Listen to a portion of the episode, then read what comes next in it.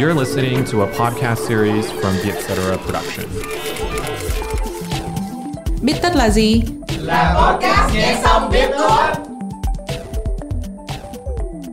Chủ đề của tập Biết tất lần này là People Pleaser, những người muốn làm hài lòng người khác. People Pleaser đi xa hơn việc làm những việc tốt. Nó là một dạng điều chỉnh tính cách và hành động vì lợi ích của người khác. 3 dấu hiệu nhận biết một người muốn làm hài lòng người khác: xin lỗi quá thường xuyên, không thể từ chối người khác và không có thời gian dành cho mình. Nguyên nhân mình luôn muốn làm hài lòng người khác bắt đầu từ việc mình muốn làm hài lòng cha mẹ của mình. Thay vì luôn muốn làm hài lòng người khác, hãy tập trung nâng cao giá trị của bản thân mình.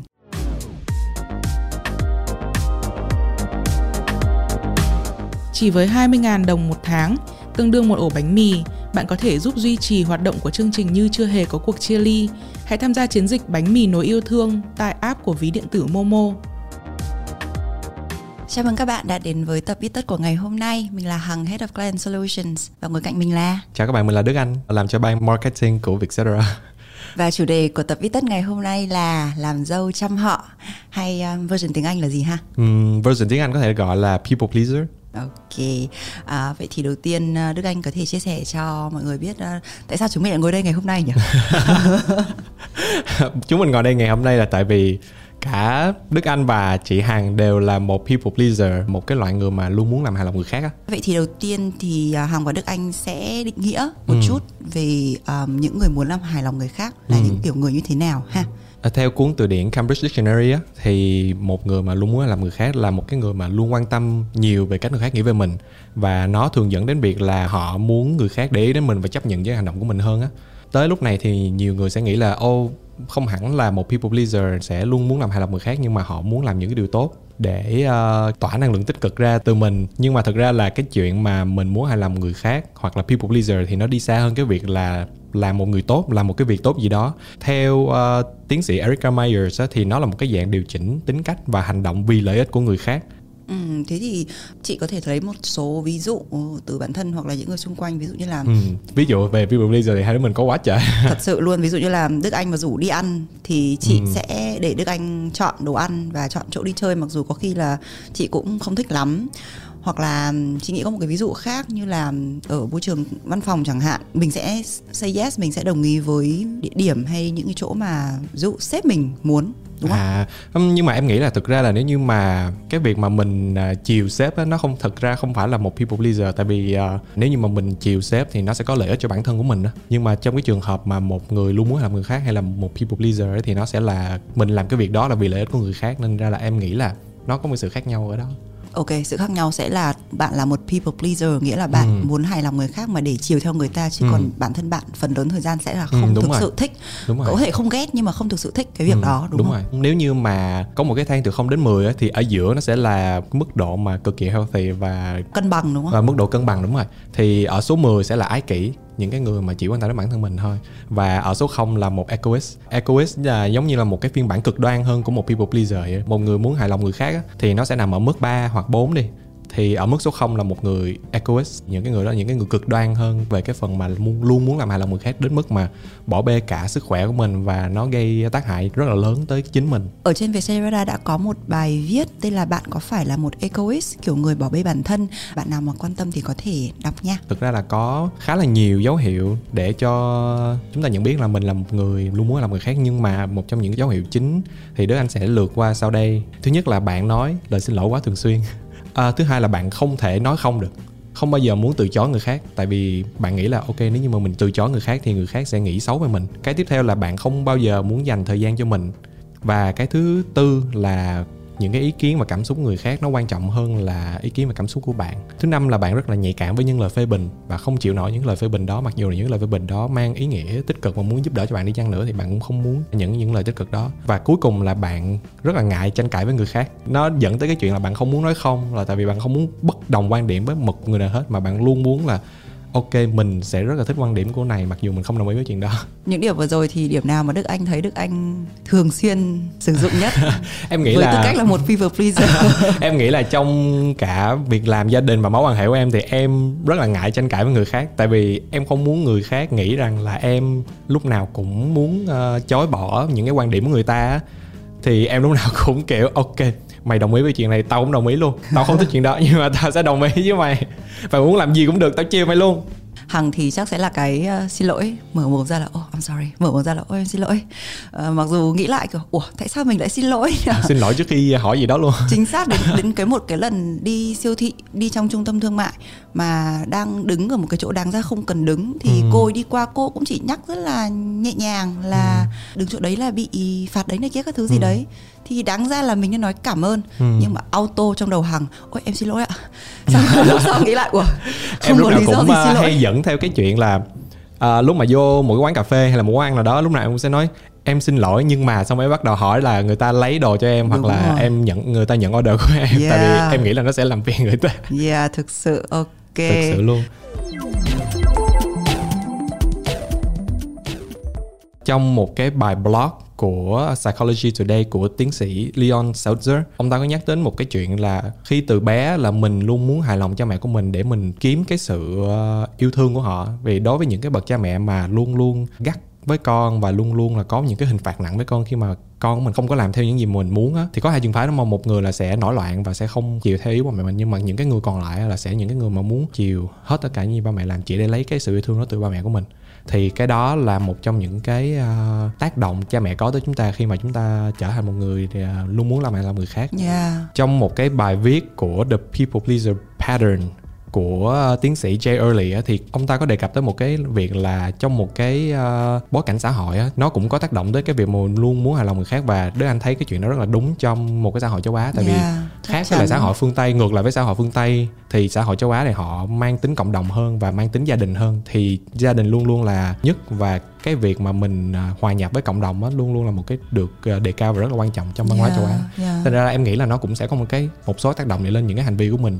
Em hồi đó thì em không phải là bị đánh quá nhiều nhưng mà ba mẹ em thì kiểu lúc mà không hài lòng gì họ rất là thẳng thắn với cái chuyện đó, nên ra là họ nói luôn, và em không có cái xu hướng nói loạn từ nhỏ luôn rồi, nên thành ra là em không có muốn là làm ba mẹ phải phật lòng á, tại vì em nghĩ là ok, ba mẹ trả tiền đi ăn đi học rồi trả tiền nhà điện nước cho mình luôn mà mình không có nghe lời ba mẹ hoặc là mình làm ba mẹ buồn hoài á, thì nó sẽ rất là có một tác hại rất là lớn đến sức khỏe thể chất và tinh thần của ba mẹ mình.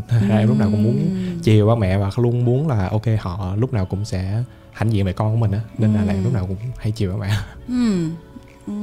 Khá là thú vị. Tức anh nói như vậy thì chị cũng mới nghĩ lại tại sao mà ví dụ là có những cái lý do gì để khiến mình cũng trở thành một cái người mà hay muốn làm hài lòng người khác.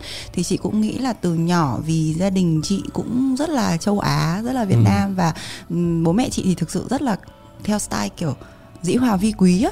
Chưa kể là thật ra là bố mẹ chị còn làm trong ngành ngoại giao nữa, nên là bố mẹ chị cũng là người luôn muốn hài người khác, kiểu càng dĩ hòa vi quý và càng luôn luôn muốn là mình sẽ làm thế nào để mọi người đều quý mến mình. Thì đúng là cũng nhiều người thấy quý mến thật, nhưng mà chị thấy là vì vậy nên là từ nhỏ đến lớn thì chị luôn luôn có một cái tâm thái là ok, mình làm gì, mình nói gì, mình cũng nên làm sao cho gọi là mọi người đều vui vẻ, hòa đồng và quý mến mình. Nên chị nghĩ đấy cũng là một trong những cái lý do khá là căn bản hay gọi là nền tảng để mà dẫn đến cái việc là đến ngày hôm nay mình sẽ luôn luôn muốn làm hài lòng những người xung quanh. Lúc mà trong cái khoảng thời gian du học của em á, tại vì em có tiếp cận với nhiều bạn cũng từ văn hóa phương Tây á, cả ba mẹ của họ mà họ đều muốn chuyển ra ở riêng lúc mà họ tới một độ tuổi nhất định á, thì em thực sự là em vẫn không hiểu được cái chuyện đó, tại vì nó giống như là một cái comfort zone của mình là mình có rồi á, nên thành ra là nó rất là khác.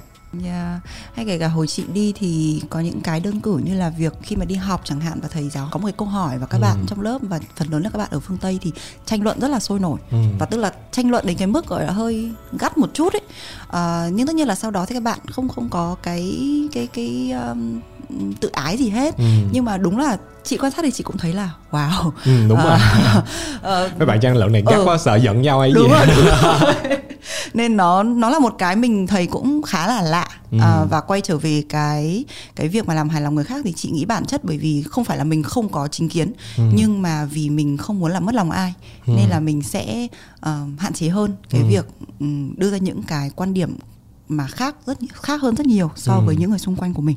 Thì em sẽ cố gắng là giảm nhẹ cái chuyện đó lại bằng cách là ok, tao Em hay nói là kiểu tao không có biết là nó đúng hay không, nhưng mà tụi bay xem sao như thế nào nhá, giống vậy á. Thì em mới bắt đầu nói quan điểm của em để cho cái việc là em muốn tất cả mọi người đều phải có cái vai trò trong đó, chứ không phải là chỉ một mình ý kiến của em ra đưa ra và em nghĩ là ý kiến của em đó là đúng, tại vì em sợ là người khác nghĩ là không đúng thì em cũng sẽ kiểu cảm thấy rất là áy náy, là tại vì ok, tại sao mình bắt người ta đi theo ý kiến của mình, giống vậy đó.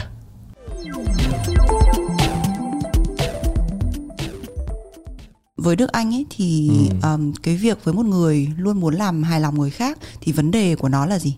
Một cái cuốn sách được gọi là An Advice from an Ex-People Pleaser, dịch sơ sơ là kiểu lời khuyên từ một người đã từng là người làm hài lòng người khác. Cái cuốn sách này là nói về cái hành trình của một cái ông này từ việc mà mình muốn làm hài lòng người khác cho đến việc là nhận ra là bản thân mình nó có giá trị cao hơn. Trong đó ông có nói một cái câu rất là hay là nếu như mà chúng ta luôn vì lợi ích của người khác, có nghĩa là chúng ta quên đi cái giá trị bản thân của mình, và nếu như mà mình quên cái giá trị bản thân của mình á, thì cái việc mà mình hài lòng người khác thực ra không phải là để tạo một sự hợp tác hay là tạo một cái tính đồng nhất trong tính cộng đồng của mình hay gì hết, nhưng mà nó là mình đầu hàng những cái giá trị của bản thân mình.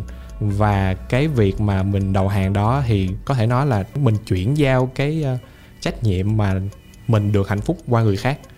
Tức là mình hài lòng người khác tại vì mình muốn là mình là được người khác coi trọng mình hơn. Nên thành ra là cái việc đó dẫn đến một cái việc là mình giao cái trách nhiệm của sự hạnh phúc của mình cho người ta. Và khi mà người ta không thể hoàn thành được cái trách nhiệm mình giao đó thì mình có một cái xu hướng là mình sẽ đổ lỗi cho người ta là tại sao mình không được hạnh phúc. Bởi vì cái niềm vui của mình đến từ việc người ta trân trọng. Đúng rồi. Cái việc mình làm hài lòng người ta đúng không? Đúng rồi. Nên là khi mà mình không nhìn thấy cái niềm vui đó từ người ta thì mình cũng không có niềm vui. Đúng rồi, tức là mình cho đi nhưng mà phải có lại. Nhưng mà khi mà mình không có lại, hoặc là có lại quá ít, hoặc là không như mình mong muốn, thì mình sẽ kiểu mình cáu lên, mình sẽ kiểu giận, mình buồn, mình kiểu là ok tại mày, là mình đổ lỗi cho người ta. Đúng rồi, giống như là cái này nó có thể áp dụng cho một cái mối quan hệ luôn. Khi mà trong mỗi mối quan hệ một người cho đi quá nhiều mà không nhận lại được nhiều á, thì họ có xu hướng nghĩ rằng ok, cái người yêu của mình á, họ không có yêu mình như là mình yêu người khác. Nhưng mà thực ra cái đó là việc mà mình tự áp đặt lên cho người đó. Hoặc là có khi là cái kiểu yêu của người đó nó rất là khác, nhưng mà có khi là mình kiểu tự đề cao, tự đặt ra một cái mức quá cao cho người khác, bằng cách là mình cho đi rất là nhiều. Giống kiểu là trong tình yêu ai yêu hơn thì người đấy khổ, đúng không? Nhưng thật ra không phải là yêu hơn là khổ, mà là yêu hơn và kỳ vọng được yêu lại quá nhiều, đúng không? Rồi. Nói vậy thì đúng là chị cũng nghĩ đến ngày xưa, và đặc biệt khi mà mình cũng là một cái người hay thích làm hài lòng người khác nữa, thì chị có một người bạn lâu rồi, và chị vì là bạn và chị đều thích có những cái sở thích đi chơi giống nhau, nên là đi đâu chị cũng rủ bạn, vì chị nghĩ là rủ bạn đi cùng thì bạn sẽ vui và mình sẽ vui. Đúng rồi. Và đến một thời điểm thì chị cũng hỏi bạn là thế bạn có đi chơi đâu không thì bạn rủ chị với nhé, nhưng mà không bao giờ bạn rủ chị hết. Không bao giờ rủ, đúng không? Thế xong rồi chị cũng tự dưng lại tự độc thoại nội tâm, lại thấy là ủa tại sao mình đi đâu mình cũng rủ nó, mà tại sao nó không rủ mình. Và thế là kiểu chị ghét bạn một thời gian. Thật ra đến giờ cũng không còn chơi với nhau nữa. Nhưng mà nếu mà nói ví dụ như thế thì chị nghĩ cái ví dụ đấy cũng là một cái sự điển hình của việc là vì chị cần cái sự quan tâm của bạn. Vì là chị nghĩ chị quan tâm bạn quá nhiều rồi, đúng không? Mà có khi bạn không rủ mình cũng chẳng phải là vì bạn không quý mình, nhưng mà cái đấy không phải là cái cách của bạn, đúng không? Đúng rồi. Thì quay lại cái câu hỏi ban đầu của chị Hằng, cái việc mà mình làm hài lòng người khác á, nó có một cái tác động rất là lớn, không những đến bản thân của mình, nhưng mà nó cũng có một cái tác động kiểu rất là tiêu cực đến cái mối quan hệ của mình với những cái người xung quanh mình nữa. Nên ra là nó sẽ có khả năng là nó gây hại cho người khác luôn. Chỉ với 20.000 đồng một tháng, tương đương một ổ bánh mì, bạn có thể giúp duy trì hoạt động của chương trình như chưa hề có cuộc chia ly. Hãy tham gia chiến dịch bánh mì nối yêu thương tại app của ví điện tử Momo. Tại thời điểm nào trong cuộc sống thì Đức Anh nhận ra là mình là một người có xu hướng muốn làm hài lòng người khác? Vào cái khoảng thời gian mà trung học đến cấp 3 của em, cấp 2 đến cấp 3 của em á, thì em lúc đó là em bắt đầu có nhiều bạn hơn. Thì lúc đó em mới nhận ra là ok, cái việc mà mình có nhiều bạn này rất là tốt, và việc mà giữ những người bạn này gần gũi mình hơn á, thì nó cũng rất là ok. Người ta kỳ có những cái hướng đi khác về việc mà giữ bạn, còn em thì lại em không biết vì sao nhưng mà em cứ chọn cái cách là ok, bạn mình muốn cái gì thì mình ok với chuyện đó. Xong rồi dần dần em mới nhận ra là khi mà nó có bắt đầu cái tác động tiêu cực của nó bắt đầu nó lớn dần thì em mới nhận ra chết, mình là một đứa people pleaser, luôn muốn làm người khác. Thì cái chuyện đó thì theo một cái bài viết của Psychology Today á, đa số những cái người mà làm hài lòng người khác họ biết là họ làm hài lòng người khác, nhưng mà họ vẫn không thể thay đổi những cái chuyện đó về họ được. Em vẫn không rõ là tại sao cái chuyện đó xảy ra. Yeah. Cái thời điểm mà chị nhận ra cũng là vì chị nhận ra vì chị gặp một người bạn khác của chị cũng là một người có xu hướng muốn làm hài lòng người khác. Và hai đứa ngồi nói chuyện và nhận ra là ô, mình đều có những cái tính cách như thế đấy. Rất là hay nói xin lỗi này, rất là hay không thích tranh cãi này. Và cái đặc điểm giống nhau nhất là không bao giờ nói không. Luôn luôn là ai hỏi cái gì cũng ok, ai hỏi cái gì cũng đồng ý, ai bảo làm gì cũng một người làm hài lòng lắm, người khác lắm. Đó. Và khi đó thì chị cũng có đi tìm hiểu một chút xíu về cái việc cái xu hướng tính cách đó. Thì đúng là như Đức Anh nói, là cái việc mà một người luôn muốn làm hài lòng người khác, người ta có nhận thức được cái việc đó. Và cái điểm tốt của cái việc này là họ cảm thấy là mình luôn đóng góp và vun vén cho tất cả những cái mối quan hệ xung quanh họ, dù là mối quan hệ tình cảm hay gia đình hay là đồng nghiệp hay bạn bè. Tuy nhiên thì đến một thời điểm nhất định như cái phân tích phía trên của Đức Anh, khi mà không nhận lại được cái gì thì họ bắt đầu trở nên buồn bực rồi oán giận, rồi thậm chí là cảm thấy phẫn nộ và bất công. Tại sao thay vì việc thay đổi cái hành vi của bản thân mình thì họ lại tiếp tục ngậm ngùi và tiếp tục làm hài lòng người khác?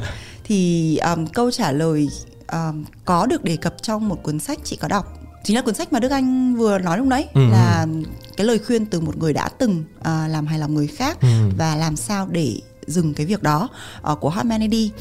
Hiểu một cách đơn giản thì câu trả lời nằm ở việc là bộ não của chúng ta hoạt động theo cơ chế sống còn. Ok, tới giờ sinh học rồi. Tới giờ sinh học. Và bạn não của mình thì nhiệm vụ tiên quyết của bạn ấy là duy trì sự sống. Và với cái logic đó thì các cái hoạt động của con người mình sẽ cần có cái sự liên tục và phải đảm bảo cái việc là giúp chúng ta sống sót.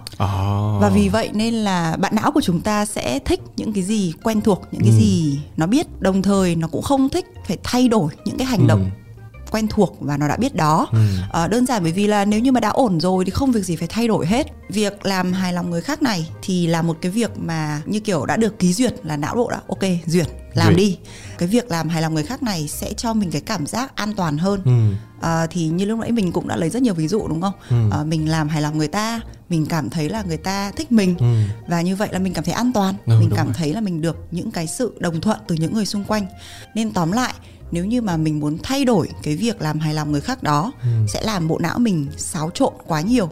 Và vì vậy nên là não mình sẽ đưa ra cái chỉ định là không có thay đổi gì hết, tiếp tục làm hài lòng người khác đi.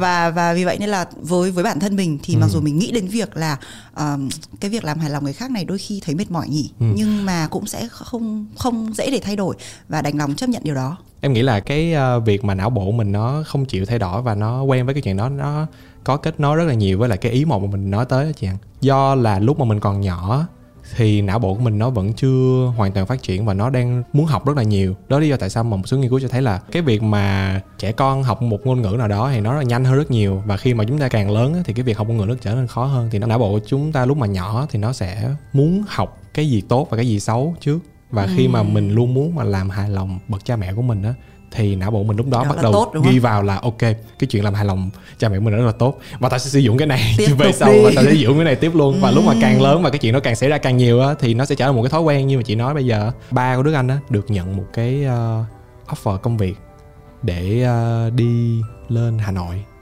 và cái chuyện mà ba mình chuyển lên Hà Nội sống đồng nghĩa với việc là cả gia đình đều chuyển lên Hà Nội sống luôn và làm việc ở đó luôn. Và Đức Anh hoàn toàn không muốn gì nó tí nào luôn, là tại vì cái cuộc sống, bạn bè, cuộc sống và những gì mình quen thuộc nó đều nằm ở thành phố Hồ Chí Minh hết. Và cái chuyện mà đi bất ngờ và nhanh như vậy á, em cảm thấy là rất là sợ luôn á, là kiểu ok, những cái thứ này nó quá, những thứ này nó sẽ rất là mới. Mình đã khó hòa nhập ở Hồ Chí Minh rồi và mình đã cố gắng rất là nhiều rồi, và nó đã tạo cho mình một cái khoảng rất là an toàn rồi, và giờ mình đi thì nó rất là cực kỳ đáng sợ luôn. Và em dành hết một tuần hay là một tuần rưỡi gì đó cố gắng kiểu lấy hết mọi sức can đảm của em và suy nghĩ là cái này là tốt cho mình, cái này là tốt cho mình, tại vì mình không muốn đi thế nào. Thì lúc đó mới bắt đầu ngồi xuống nói chuyện với ba là ba ơi, con không muốn đi Hà Nội. Và dám đưa tiếng nói của mình ra. Rồi đó giờ là kiểu ba, cái gì là cũng ba mà muốn cái gì là ok, con làm được hết, con sẽ ok với cái đó ba hết. Nhưng mà cái đó lần đầu tiên mà em nói không lớn lên vậy với ba. lúc đó là ba em cũng nói với em là ba thực ra là ba cũng không muốn lên Hà Nội sống, tại ba rất là thoải mái ở đây. Từ cái việc mà nói không đó, em mới bắt đầu có một kết nối mạnh mẽ hơn với ba em. Mình hiểu ba hơn rồi, mình kiểu mình có thể nói không với ba, và cái chuyện này nó không ảnh hưởng gì tới cái mối quan hệ gia đình của mình hết. Và lúc đó là ba với em càng ngày trở nên chặt chẽ hơn là từ lúc đó luôn. Nên là em rất là nhớ cái lúc mà em nói không đó. Giá thì đó, trị của lời nói không đúng không? Đúng rồi, giá trị của lời nói không thực ra nó lớn hơn. Lúc nào nói có cũng không có tốt bằng những, không phải lúc nào cũng tốt bằng những lời nói không, em nghĩ vậy. Rồi, vậy là vừa xong mình đã đi qua từ định nghĩa cho đến vấn đề, cho đến nguyên nhân và gốc rễ. Vậy thì chắc cuối cùng mình sẽ đến với việc giải pháp. Ha? Vậy thì Đức Anh nghĩ giải pháp cho cái vấn đề là một người làm hài lòng người khác quá nhiều là như thế nào? Tất cả những cái nguyên nhân mà mình nói ra nó sẽ dẫn đến một cái cuối cùng là trong một cái bài viết của The Science of People, thì nó có đề cập tới cái việc là cái con đường mà xóa bỏ cái việc mà mình luôn muốn làm hài lòng người khác rất là khó. Nó cần một khoảng thời gian rất là dài, tại vì suy cho cùng thì non sông dưới đổ bản tính khó dời. Cái việc đó cần một khoảng thời gian rất là lớn để bắt đầu kiểu mình tự rèn luyện bản thân mình cái việc mà mình không muốn làm hài lòng người khác nữa. Nhưng mà em nghĩ là mình vẫn không thể hoàn toàn xóa được cái việc là mình sẽ luôn muốn làm hài lòng người khác á. Về mặt lâu dài thì mình cái chuyện đó thì nó sẽ khó hơn, nhưng mà em nghĩ là em có một số những cái cách để đi tới cái việc đó. Cái việc mà mình không muốn làm hài lòng người khác nữa. Đức Anh có những cái cách mà làm cho chúng ta từ từ chuyển giao thành một cái người bớt làm hài lòng người khác đi. Thì thứ nhất là học cách nói không. Nghe rất là chung nhưng mà để Đức Anh giải thích thêm, thì nó là giống như là một cái cách mà mình nói không vào những cái thứ nhỏ nhặt trước. Ví dụ như là lúc mà order đồ ăn thì người ta hỏi là có muốn lấy ớt không, thì không. Tao tính đi ăn sandwich cá ngừ này, mày muốn ăn không? Thì có thể nói là tao sẽ đi với mày nhưng mà tao sẽ không ăn sandwich cá ngừ, nhưng mà tao sẽ đổ qua là sandwich thịt nguội. Như vậy bắt đầu những cái thứ nhỏ nhặt như vậy, và từ từ mình chuyển giao những cái câu nói không đó thành những cái vấn đề lớn hơn. Thì lúc đó thì nó sẽ có một cái cảm giác đỡ mệt hơn, và không chạy kịp KPI, không chạy kịp deadline, hoặc là không muốn nhận bài này nọ này, giống vậy. Cái thứ hai nữa là Đức Anh lúc nào cũng cố gắng tạo một cái khoảng cách giữa cái câu trả lời có hay không của Đức Anh và cái câu hỏi người khác. Cái chuyện đó thì em hay làm là kiểu ok, nếu mà bạn em hay nói là mày có muốn đi đâu cuối tuần này không, thì em lúc nào cũng sẽ nói là em lúc nào cũng sẽ cố gắng nói là mày cho tao một tí thời gian tao suy nghĩ nha, thì để tao coi lịch làm của tao hay này nọ hay như thế nào. Và cái chuyện đó nó có ảnh hưởng rất là lớn tới cái việc mà mình không muốn làm người khác, tại vì mình sẽ có một cái thời gian mình suy nghĩ là thực sự mình có muốn đi hay không, và mình không có cần phải nói liền. Nó cũng giúp mình nhận ra là người ta không phải là lúc nào cũng có một cái phản ánh tiêu cực về cái câu trả lời của mình nữa. Nên ra là mình sẽ từ từ nhận ra là ok, mình có thể nói không mà người ta sẽ không bị phật lòng về cái chuyện đó. Chị nghĩ đấy là những cái tip rất là nhỏ mà mình có thể bắt đầu ngay được từ cái thời điểm bây giờ luôn. Hoặc là các bạn mà đang nghe có thể là nghe xong podcast này sẽ đứng lên và gặp ai đấy thì sẽ áp dụng luôn.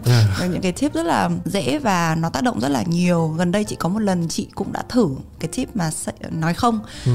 Tức là chị đi làm về thì có một bạn ở đâu ra xong rồi hỏi nhờ đưa đi xe đến một cái điểm B này, nhưng mà nó ngược hoàn toàn với đường chị đi về. Thông thường chị sẽ nói là ok lên chị đưa đi, nhưng mà hôm đấy chị nghĩ là không có lý do gì để mình phải nói đồng ý hết. Và thế là chị cũng nói là sorry em, chị không vẫn sorry. Thật ra không cần sorry đâu, nhưng mà dù sao thì chị cũng nói là sorry em, nhưng mà chị không đi đường đấy thì chị đi đường này, và không đưa bạn ý đi, và cảm thấy rất là thoải mái về cái việc đấy. Đúng rồi. Thì đấy là một cái chiến thắng sớm một chiến thắng nghỉ ngơi trên giường ha. Yeah, đúng rồi. Thì cái phần ngắn hạn mình đã nói rồi, thì em không biết là chị Hằng có về cái mặt mà lâu dài hơn, chị Hằng có những chia sẻ gì của chị Hằng về cái việc mà xóa bỏ, không phải là hoàn toàn nhưng mà giảm rất là nhiều về làm hài lòng người khác không? Yeah, đúng, tại vì lúc nãy Đức Anh có nói là mình không bao giờ thay đổi được, bởi vì cái việc muốn làm hài lòng người khác nó là một dạng tính cách, nó ăn sâu trong máu mình rồi. Đúng rồi, và mình sẽ không thể thay đổi tính cách của mình hoàn toàn, nhưng mà mình có thể cải thiện được khi mà mình nhìn thấy đấy là một cái tính cách mình cần thay đổi. Về mặt lâu dài thì có 4 cái tips. Thứ nhất là mình không biết mình muốn gì, dẫn đến việc là mình sẽ làm chiều theo ý người khác. Thì mình dành thời gian để tìm hiểu mong muốn của bản thân, làm những cái phân tích như là kiểu SWOT analysis hay là những cái trắc nghiệm về tính cách bản thân để biết là mình là người như thế nào và mình muốn cái gì. Thứ hai là những người thường làm hài lòng người khác thì cũng thường không quan tâm đến bản thân. Thì cái giải pháp cũng là dành thời gian để quan tâm, để ý đến những cái cảm xúc của bản thân mình hơn. Như cái ví dụ chị lấy lúc nãy là mình cũng không muốn đưa người ta đi lắm vì rõ ràng nó ngược đường, thì mình dành thời gian một chút để quan sát xem là cái cảm xúc của mình lúc đấy như thế nào. Và nếu như mình thấy nó là một cái cảm xúc không phải tích cực cho bản thân mình thì không nên làm, phải đưa ra lựa chọn. Thứ ba nữa, cái việc mà làm hài lòng người khác thường làm cho mình cảm thấy là mình có giá trị hơn. Thì cái này mình thực sự nên cân đối lại và cho bản thân cái cơ hội bình đẳng. Mình giúp đỡ người khác nhưng mà mình cũng phải học cách được chấp nhận sự giúp đỡ và tìm kiếm sự giúp đỡ. Thì dần dần khi mà mình nhận được sự giúp đỡ nhiều hơn, mình sẽ nhìn ra được là ai là người mình cần giúp và ai là người mình có thể không thực sự cần giúp đỡ. Và cuối cùng là những người mà làm hài lòng người khác thì thường không có những cái giới hạn, những cái boundary. Và cái mà mình cần là mình học cách đưa ra những cái giới hạn của bản thân trong mọi tình huống, trong mọi mối quan hệ. Và từ đó thì mình sẽ biết được là cái gì nên làm, cái gì không nên làm. Và cái việc nói không á, thực ra là nó không đáng sợ và nó có những cái tác động tích cực lên mình hơn là cái việc mà hơn là mình nghĩ.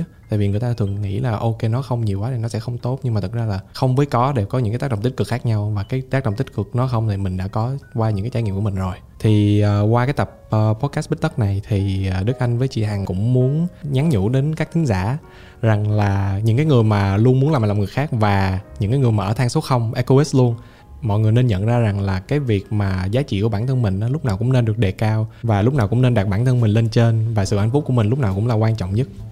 Cảm ơn các bạn đã lắng nghe tập Bít Tất lần này. Nếu có ý kiến hoặc gợi ý chủ đề cho tụi mình thì hãy email về bittat@vietcetera.com hoặc bittat@vietcetera.com nha. Xin chào và hẹn gặp lại các bạn ở những tập Bít Tất sau. Bye bye. Podcast Bít Tất được thu âm tại Vietcetera Audio Room, chịu trách nhiệm sản xuất và kỹ thuật bởi Khánh Lâm và Harvey.